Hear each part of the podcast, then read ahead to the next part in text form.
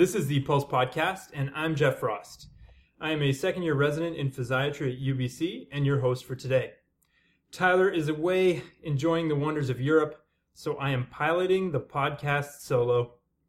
And today we're tackling taxes. We're going to find out about why they're changing in Canada and how those changes will affect physicians in Canada. It's going to impact all of us, including our fellow residents. To get a sense of how these things might work out, I've asked Paul Adamniuk, an R1 in physiatry, to tackle taxes with me.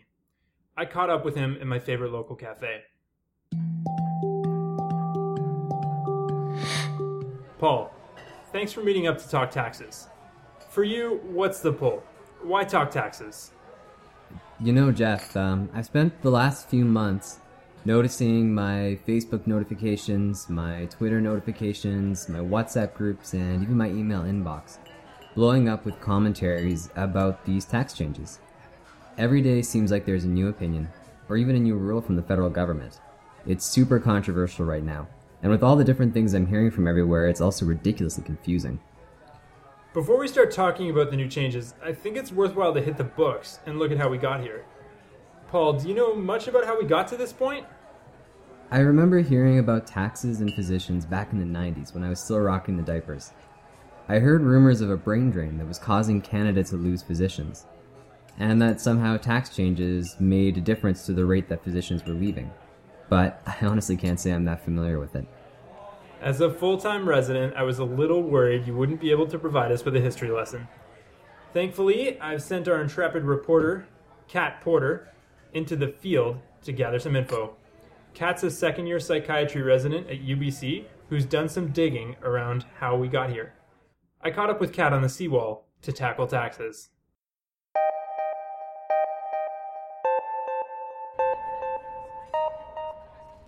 So, Kat, what'd you find? Well, Jeff, I found some surprising things.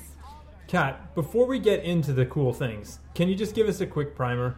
What is incorporation and why would I incorporate? So, pretty much when a physician incorporates, they turn themselves into a small business. You go from being a self employed physician to a small company that provides medical services.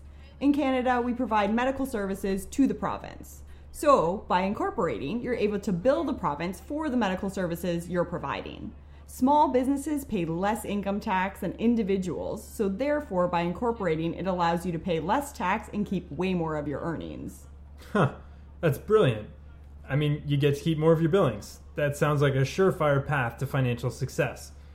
Was everybody doing this? Were all doctors incorporated? That's a really great question.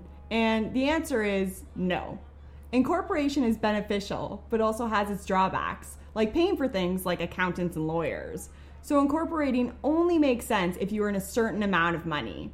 Recently, most people suggest that you should be making more than $250,000 to get the benefits of incorporation. So if you're not making that 250,000 doesn't really make sense for you to incorporate.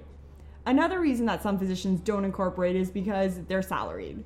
So for example, our pathologists who work in our major hospitals simply can't incorporate because they're employees of a bigger company. So those are the two main reasons that everyone isn't incorporating. Oh, that's that's interesting. So these tax changes won't really affect everyone. But I mean, back to those of us that will be affected if we're incorporating, we're keeping billings by decreasing the amount of money we pay in taxes. No government willingly gives up tax revenue. What's the deal? I'm really glad you asked, because Paul was right. There is a historical context that explains why physicians were encouraged to incorporate, and as a result, pay less tax. It's different in each province, but here in BC and in Ontario, it's pretty similar. The Ontario case is most known, so it's the easiest to discuss pretty much back in the night in the late 1990s and early 2000s, the Ontario government couldn't pay for services that the Ontarians wanted. One of the biggest budget items was healthcare delivery, and physician fees were a big cost within the healthcare delivery. As a result, the government just stopped increasing physician wages. No inflationary adjustment. What? No inflationary adjustment? That basically means you're getting paid less every year. It's actually worse than that. The financial situation became so bad in Ontario that the government began taking back billings from physicians. At the end of the year, they would apply a percentage to all billings in the year and demand a rebate from the physicians. What? They asked physicians to pay them back for work that the physicians had done? Exactly. It's like a factory demanding 5% of a worker's wage back at the end of the day because they pretty much realized they couldn't actually afford to pay the workers 100% of the wages they had promised. wow, that's nuts. I didn't realize things were so bad. But I guess that brings up what Paul mentioned. This financial chicanery had an impact on the physician workforce, I imagine, right? Oh, it definitely did. We saw physicians leaving provinces that were enforcing these measures for provinces with more financial incentive. Doctors also moved to where the jobs were, which included the states. At its peak, approximately 1% of all the physicians were leaving Canada per year for the US. Wow. I mean, 1% doesn't sound like that much, but I guess it was enough to matter? Well, that's a little unclear. There are plenty of academic resources that argue both sides. Some say it impacted care delivery, and some not so much. All the frontline physicians that worked in the 1990s that I've spoken to said that the financial belt tightening had a big impact, but once again, it's not super clear. Huh. But regardless of whether or not there was actually a material impact on care delivery, provinces felt this brain drain was an issue and they responded, right? Yeah, for sure. Provinces like Ontario started reminding physicians that incorporation lowered their tax burden and pretty much amounted to a pay raise. They were basically saying, look, we can't keep up with inflation, but there are rules in place that will basically give you money and you should take advantage of them. The catch 22 of course was that the tax savings largely came out largely came out of the federal level. This allowed the province to have no physician pay increase and no decrease in the tax base. The physicians were happy because a lower tax rate essentially meant a pay raise. Everyone la- left the table happy, well, except for the federales. And here's the problem our current colleagues have built up their retirement savings on the idea that incorporation was available to physicians. They've planned their entire financial life around the idea that physician incorporation is beneficial and available to them. Oh, I, I guess that explains all the anger I've seen on Facebook. It's not so much that the tax rate is changing, but their entire financial plan. And how they thought they were going to get into retirement could be completely disrupted by these changes. This isn't an argument about a 10% change in the tax rate this year. This is an argument about how you get to Freedom 55. Exactly. See why I was surprised? This is bigger than I realized. After getting my mind blown by Kat, I reconnected with Paul.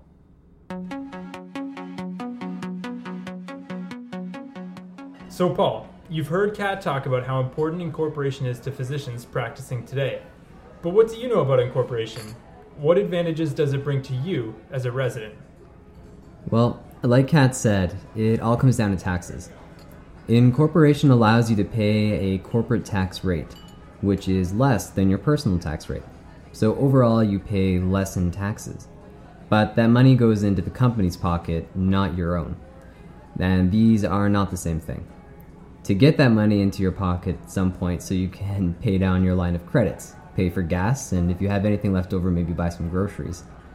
You need to pay yourself a salary from the company. The math gets a bit tricky here, but basically, if you pay yourself a large salary out of your company, the benefits of being incorporated start to decrease. The benefits of incorporation only really matter if you want to leave that money in the company, sort of use it as a piggy bank, as a way to save for retirement. So the company acts as a piggy bank for your earnings. It lets you split up your earnings from one year over many years. And since that takes one year of high earnings and splits it up into many years of lower earnings, you end up getting taxed less. Exactly. And that deferred earning really helps us catch up with pensioned employees. As doctors, we can't just sign up for the teacher's pension plan or some other large company's corporate pension plan. And the, those pension plans really help people build towards retirement.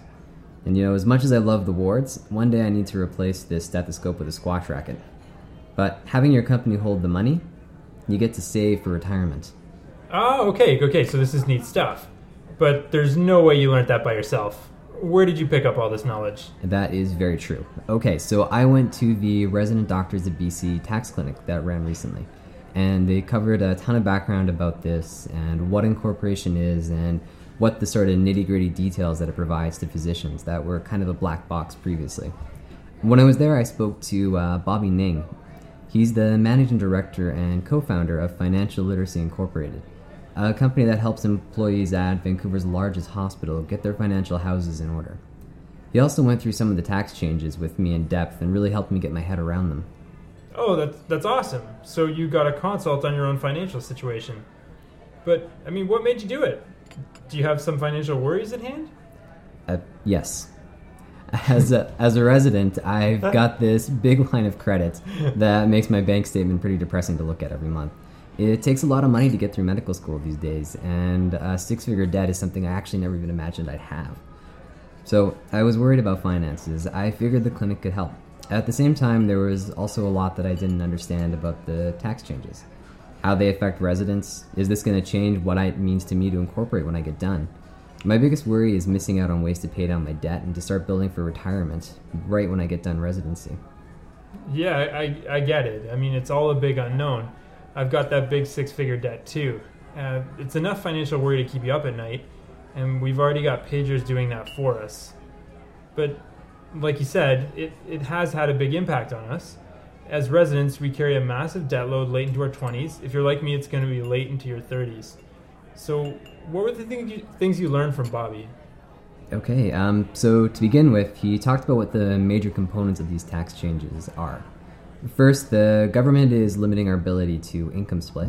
So that's um, paying family members to either do something for your practice or not.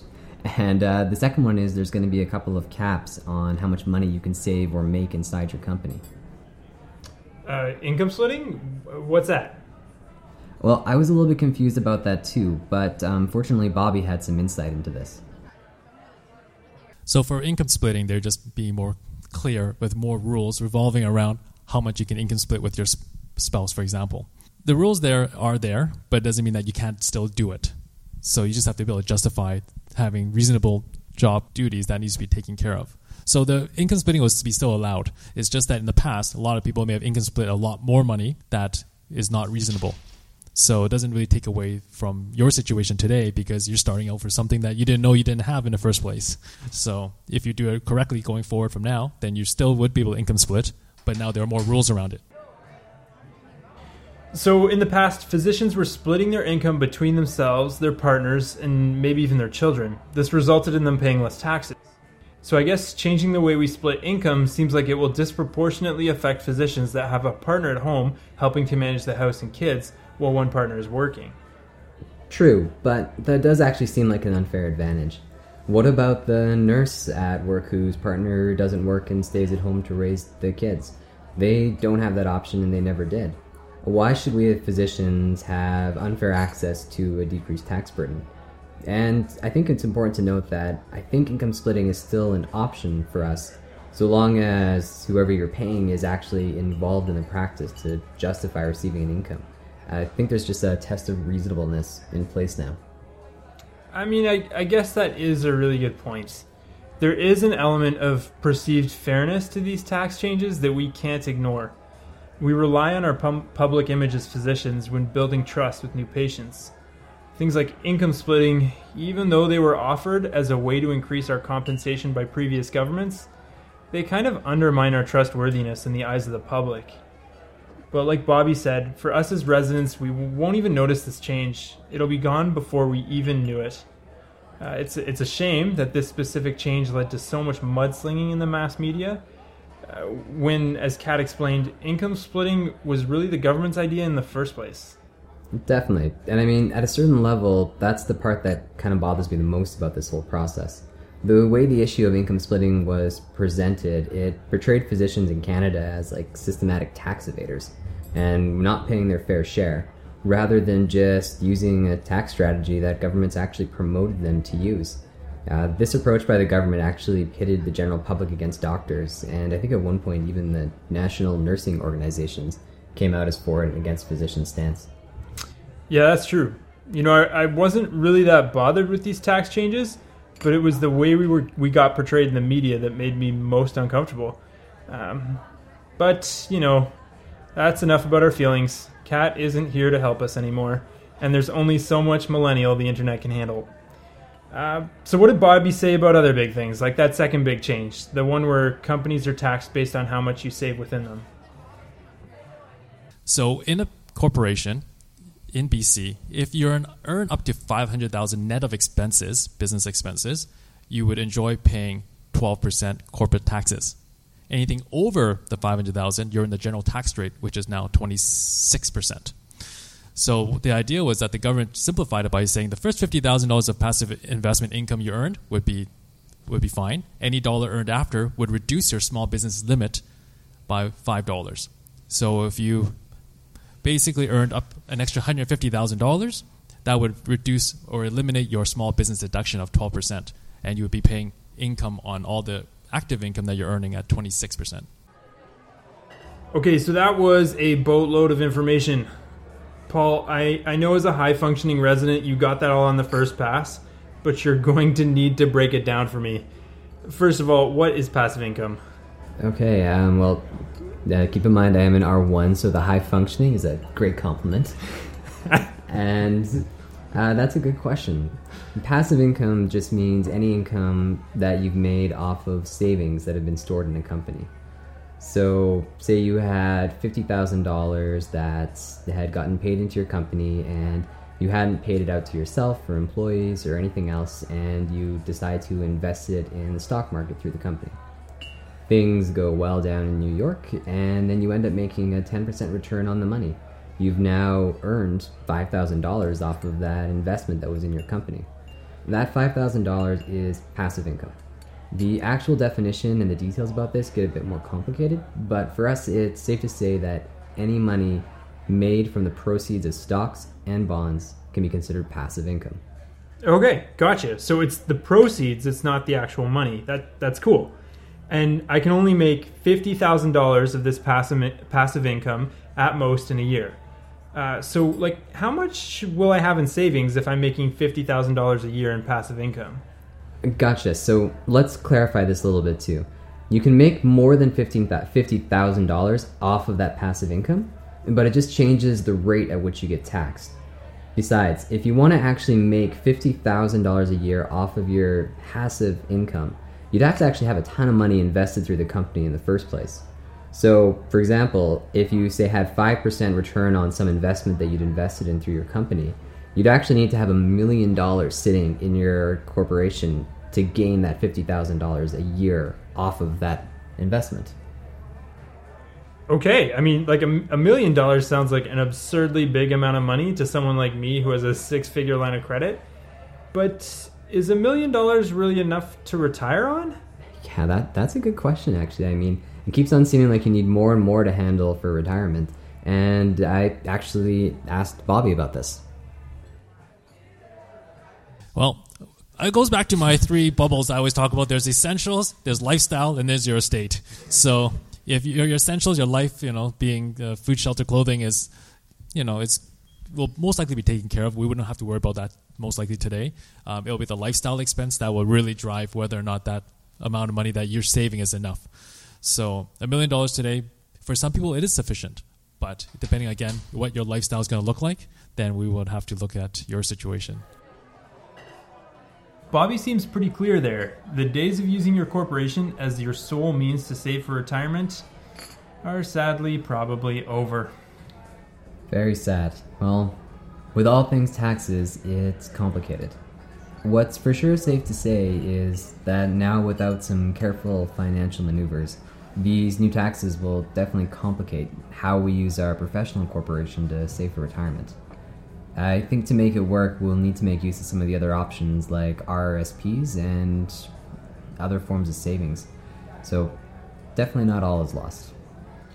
Okay, I mean that that's good. It's good not to lose everything. But earlier you mentioned being able to earn more than $50,000 a year in passive income, but it will somehow impact your tax rate. What's that all about? Yeah, uh, good catch, Jeff. So, before we talk about tax rates, it's important to talk about what medical corporations are. Uh, today, personal medical corporations are considered small businesses.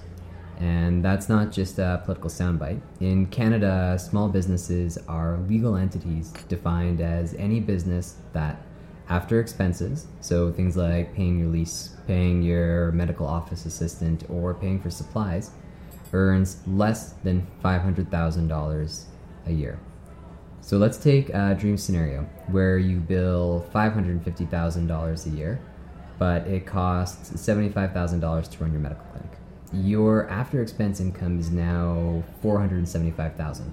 So the government considers you a small business and you're only taxed at that 12% rate. But if you step even a penny over that $500,000 line, you lose your small business tax rate. In British Columbia, small businesses are taxed, like I said earlier, at about 12% on income after expenses. But if you no longer classify as a small business, you'll be taxed at 26%. And importantly, this applies only to the income over $500,000. So if you make $500,000 in $1, only that $1 sees the 26% tax rate. okay, okay, I think I'm following this. So medical businesses are small businesses and we need to keep our earnings under a certain threshold to remain small businesses. That all makes sense to me. Uh, but again, how does this relate back to passive income?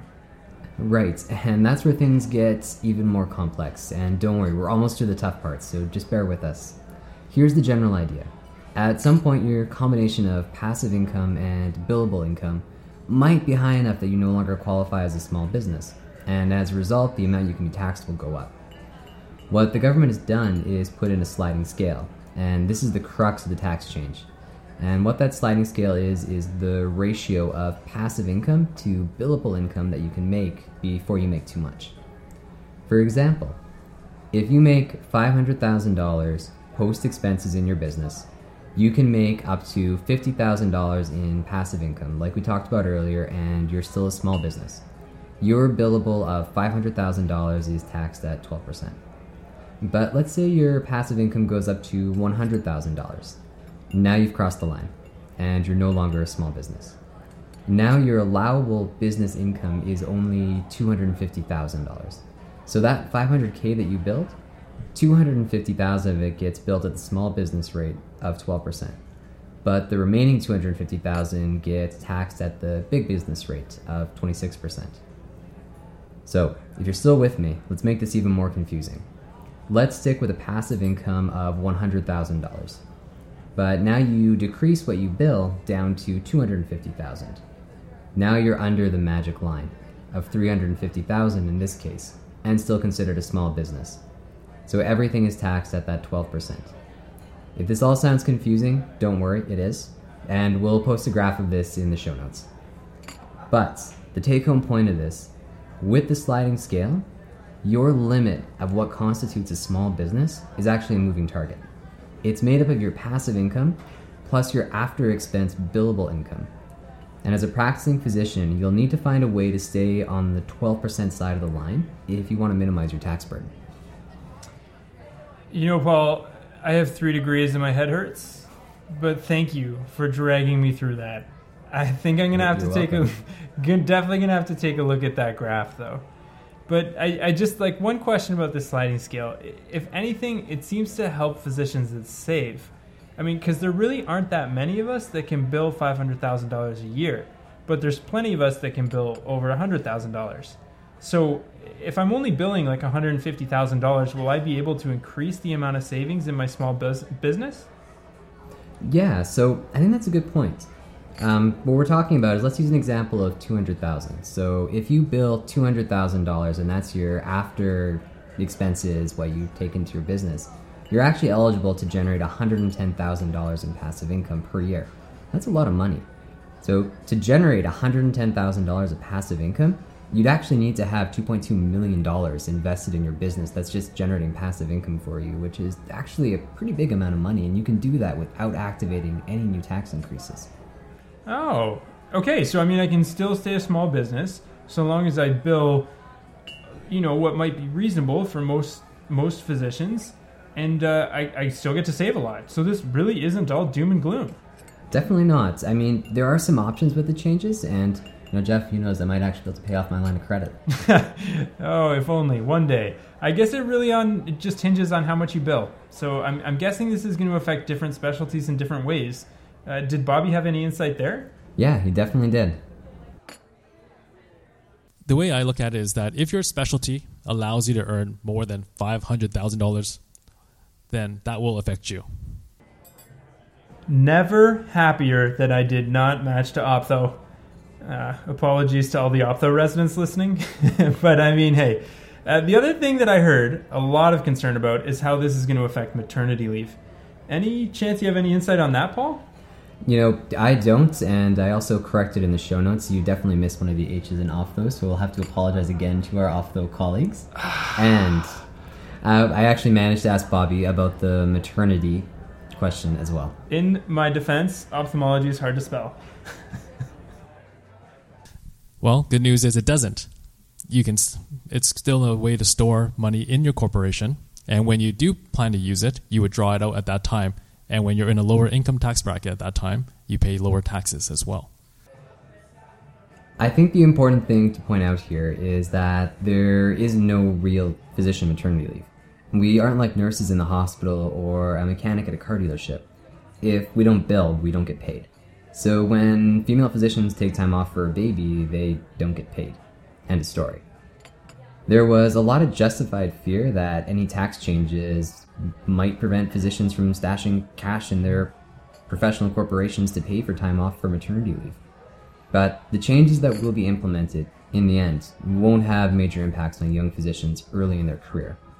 The changes affect our ability to retire for sure, but most female physicians thinking about pregnancy are, by biological necessity, younger, and as a result, haven't hit that magic $50,000 limit in their passive income just because they don't have enough sitting in their corporations to hit that amount.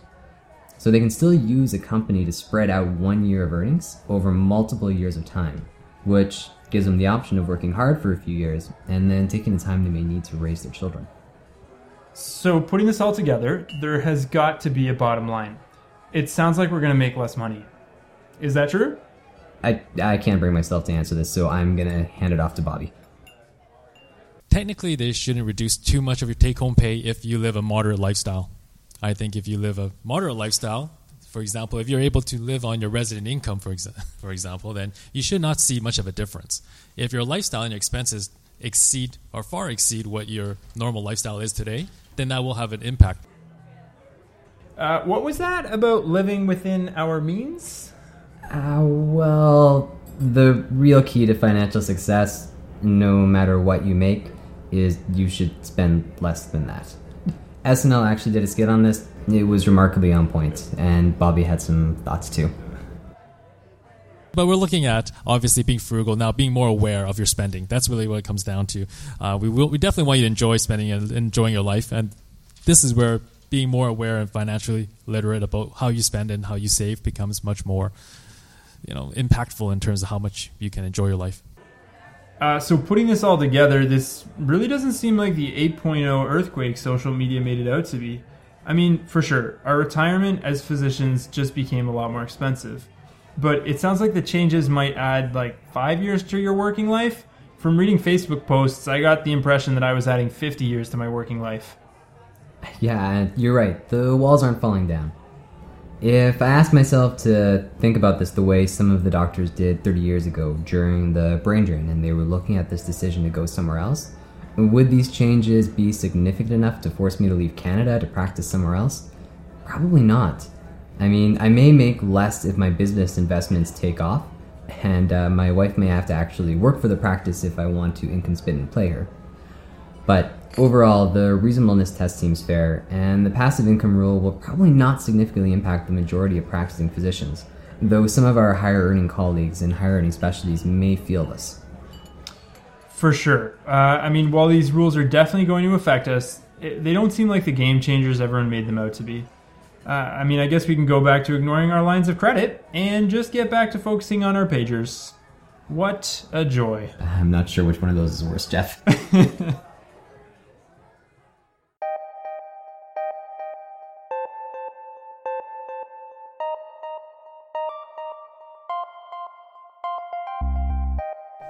If you've made it this far, thank you very much for listening. I know taxes are a bit of a dry subject and they can be a little heavy for something like a podcast, but I sincerely hope you learned something today that can help you moving forward.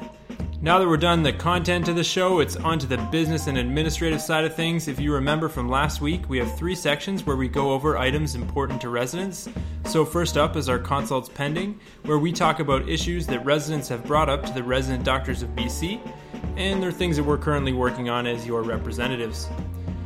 So, to begin with, we're aggregating data from our resident surveys, and that data is really important because it's going to inform our upcoming negotiations with the provincial government as we look to secure a new employment contract. So, thank you to everyone who filled out those surveys. It's really going to help us moving forward. We're also working on improving membership discounts for useful services for things like car shares, healthy food services, stuff like that. Should be good things. And beyond that, HEABC, which is the provincial body we negotiate with for our contracts as resident physicians, has asked a group of 30 residents to attend a half day session to discuss future compensation. So that's a big first step in our upcoming negotiations for a new contract. Moving on from consults pending, we have signed off, which is where we talk about accomplishments that resident doctors of BC have has made in the past few weeks on your behalf. So, big thing for signed off, uh, we fixed the error with the economic stability dividend. As you may know, we were supposed to receive a 1.4% increase on our pay. For whatever reason, it never happened, but thankfully, Resident Doctors of BC has gotten to the bottom of it, and you should be getting that massive, massive pay increase sometime in the near future. Um, and we also have managed to secure some new travel discount codes for BC residents during LMCC exams, CCFP exams, and Royal College exams, care of our friends at WestJet. Feel free to check, our, check out our website for more information. And lastly, we have managed to set up a new funding policy, which has been approved, for residents that wish to uh, organize sport related activities. The first sport that got funded was badminton. So if you and some friends have a great idea for a sporting event that all residents could attend, and it, you could use some help with funding from resident doctors of BC, feel free to contact us and let us know. And last but not least, we have our upcoming events. On the 14th of April, the Res- Resident Badminton Social will occur. And on the 21st of April, we have the UBC Medicine 13th Annual Art Show. So if you're interested in attending either of those, again, check out our website. And one final administrative note the offices of the resident doctors of BC will be moving over the Easter long weekend. So if you're looking to visit the office for any reason, please know that our new address is Unit 350 at 1665 West Broadway Street in Vancouver, British Columbia. So that about wraps it up for the administrative details of this show. I'd like to once again thank you for listening. My name is Jeff Frost. I was the host today. I was also the producer and editor for this podcast, and I also helped write the script. I got editing help from our two guests, Paul Adamniuk and Kat Porter. If you're a resident in British Columbia and want to be featured on the podcast, get in contact with me through Resident Doctors of BC by emailing podcast at residentdoctorsbc.ca. Our music today was all used under the Creative Commons 3.0 license. Uh, in order of appearance, they were Blue Circles featuring Sea Soul by Unreal underscore DM, Falling by Siobhan Dakay, Summer Trip by Tigolio, Waking Me Softly by DJ Igor, and once again, Summer Trip by Tigolio. I guess I really like that one this week. And of course, a very special thank you to Bobby Ning and FLC Inc for helping us understand taxes. We couldn't have done it without you guys. And uh, I have to fess up, any errors in fact are, of course, our fault, not Bobby's.